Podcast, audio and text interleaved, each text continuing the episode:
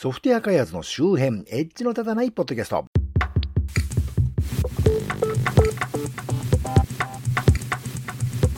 はい、そんなわけで次は7月のニュースコーナーやっていきましょう。引き続き町田です。というわけで今回も再選だとは言い難い地方在住の私が独断と偏見でちょっと気になったテック関係、主に情報セキュリティ関係を中心としたネット上の話題を取り刀で紹介するコーナーです。今回は令和3年7月の話題です。最初の話題。ビル・ゲイツ氏6600坪の別荘のルール違反に軽井沢の女帝が激怒。7月2日に、えー、スマートフラッシュのサイトに載ってました。一部読みます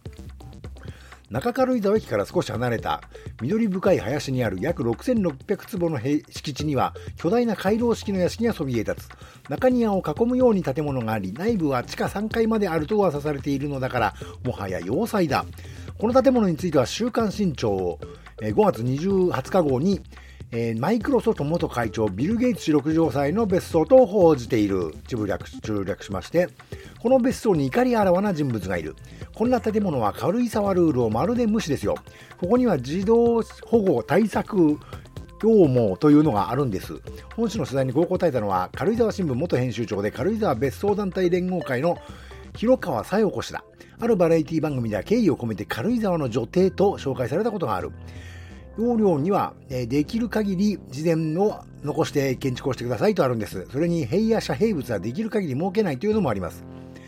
ゲイツ氏の別荘は大量の木を伐採しているうち、地下まで掘って山を切り崩している。それにここらで見たことがないくらい大きな扉があるんですよ。これはダメじゃないかと、町役場に聞いても、彼らは養門には別荘が、罰則じゃない、養門には罰則がないのでというばかりなんですということで、えー、避暑地や観光地は景観保護の名目で建物の色や高さに制限がかけられていることが知られていますが、有名どころでは京都なんかそうですけどね、長野県でも軽井沢がそうでして、まあ、ローソンなんかもね、あの、鮮やかな青々とした看板ではなくて、茶色い看板にして自然に溶け込んでますアピールをね、していたりするんですが、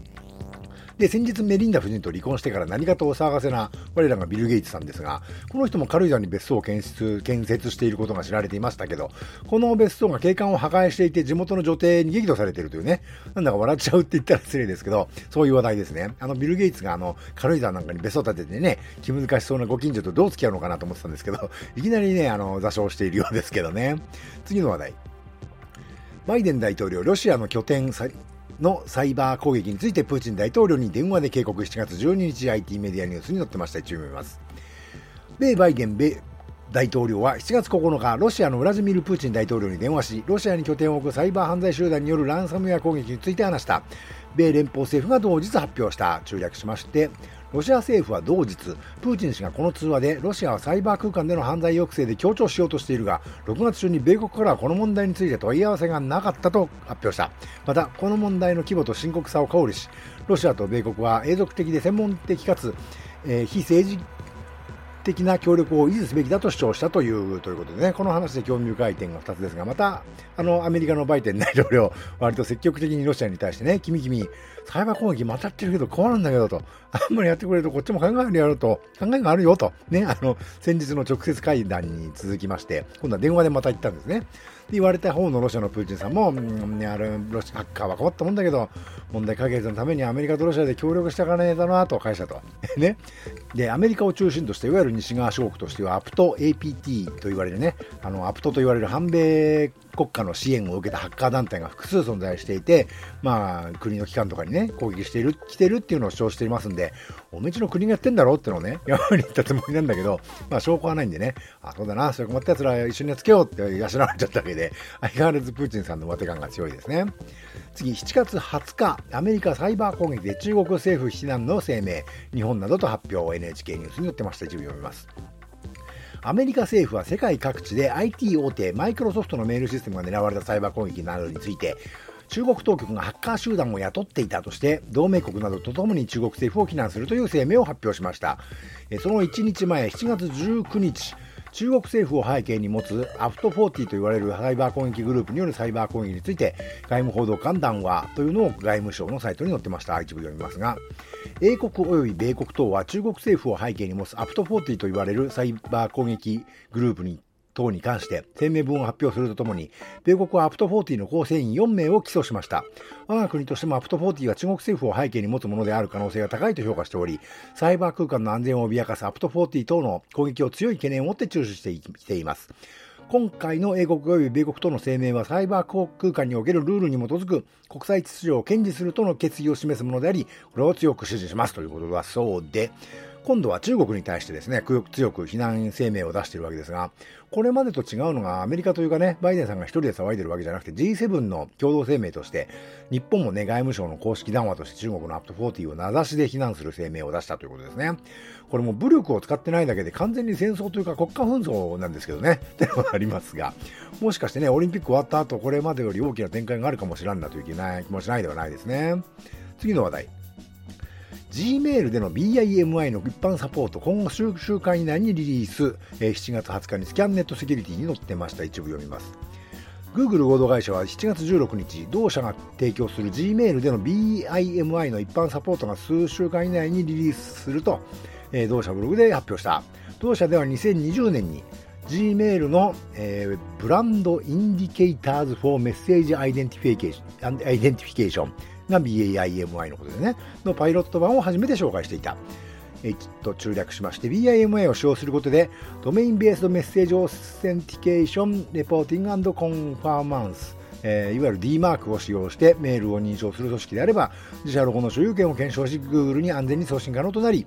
検証済みのロゴがドメインやサブドメインから認証されたメールに表示されることになると。これいまいち分かったような分かんないような 話なんですけど、多分ツイッターの公式マークみたいなものがですね、独自ドメインの Gmail というか Google ワークスペースを使っている団体、企業とかは使えるようになるってことかなと思うんですけど、いわゆるこの、ね、メールはあの、このメールはちゃんとある企業に属している人から送られてきたメールだよっていうのを証明するね、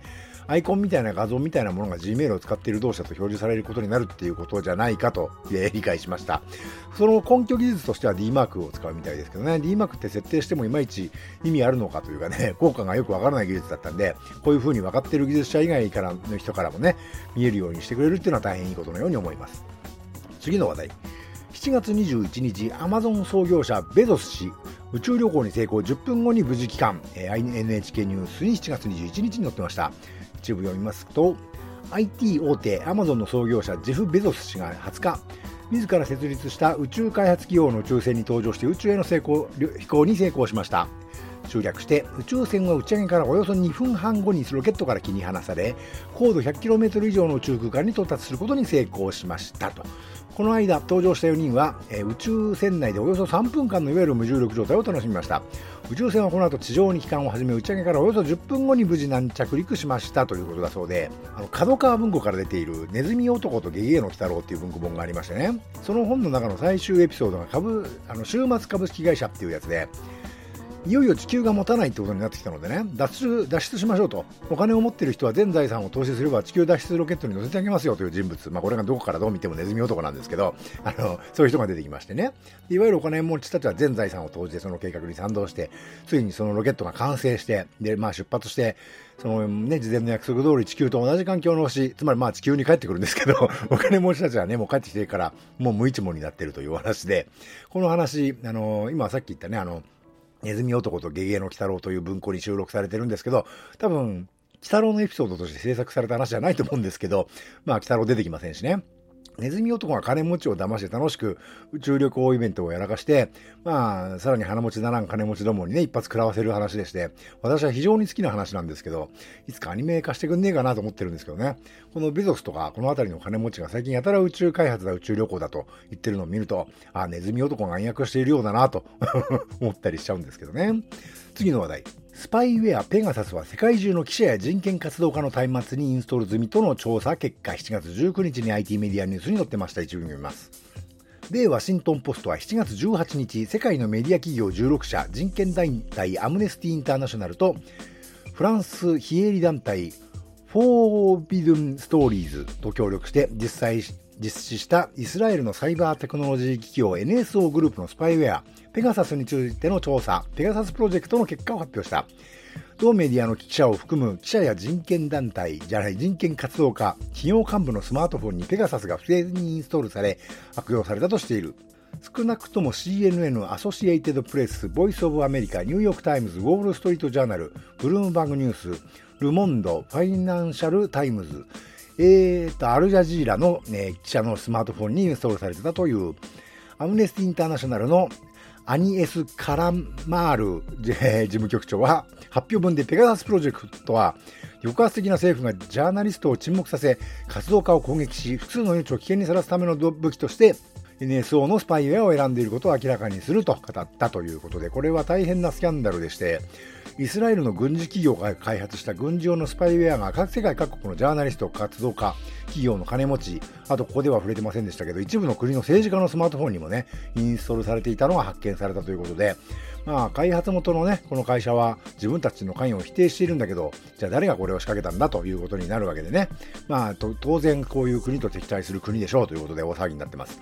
日本ではあんまり騒ぎになっていないところをね、見ると、日本のそういう連中をスパイしても大した価値はねえなと思思われているんでしょうけどね。次の話題。米大使館で体調不良相次ぐウィーンマイクロ墓。7月20日の話題、共同通信に載ってました。一部読みます。ウィーンにある在オーストリア米大使館の職員らが相次いで原因不明の体調不良を訴え、米当局が関係機関と共に調査を進めていることが分かった。プライス米国務省報道官が19日の記者会見で明らかにした。米メディアによると、外国勢力によるマイクロ花田を使った攻撃の可能性も取り沙汰されているということだそうで、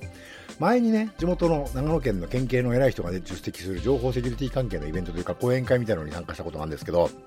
まあ聞いてる人の中にね、ある人が、とにかく貴様らは俺に対する電磁波攻撃と盗聴を即刻やめろって言い出したことがあって、面食らったことがあるんですけど、まあ、私も先日、あの、COVID-19 のワクチン接種しましたんでね、5G 攻撃を食らいやすい体質にね、ビル・ゲイツのせいでなったとは思うんですが、まあ、それは置いといて、オーストリアのアメリカ大使館職員が実際に電磁波攻撃らしきものを食らって、体調不良を訴えているというニュースですね。これ果たして本当なのか、それともさっきの私の体験のようなお電波のお話なのか、果てはまたどういうことなのかというね、今のところ電磁波攻撃の理論が解明されていないので、オカルトなのか軍事案件なのかよくわからんことではありますが、今後の推移を注視したい話ですな。というわけで今回はここまで。このコーナーでご紹介予定の各種の話題はこの番組の Twitter アカウントより Facebook ページに随時流しています。それをご覧になると私が何の話題をしてようとしているのかなんとなくわかると思いますので、コメントなりいいねなりいただけると、その話題を取り上げる可能性が高くなるかもしれませんし、コメント内容を番組でご紹介させていただくこともあるかもしれませんよと。今回紹介した各話題はこの番組のショーノートからリンクを貼っておきます。現在お聞きのポッドキャストアプリの画面からリンクをたどれる方はそちらから、そうでない方はこの番組名、ジローただないポッドキャストでウェブ検索していただくと、配信サイトが出てきますので、そちらからご参照ください。今回の配信は、https コロンスラッシュスラッシュ noedge.matchy.net noedge.match.net スラッシュ168からご参照いただけますよ。と、ポッドキャスト、Apple Music、Amazon Music、Google Podcast、Spotify のほか Twitter 上でお聞きいただくことも可能です。ハッシュタグのたた、ひらがなでのたたと検索していただくと、Twitter の画面、えー、各種公式クライアントでそのままお聞きいただくことも可能ですよと。えー、というわけで、ではまた。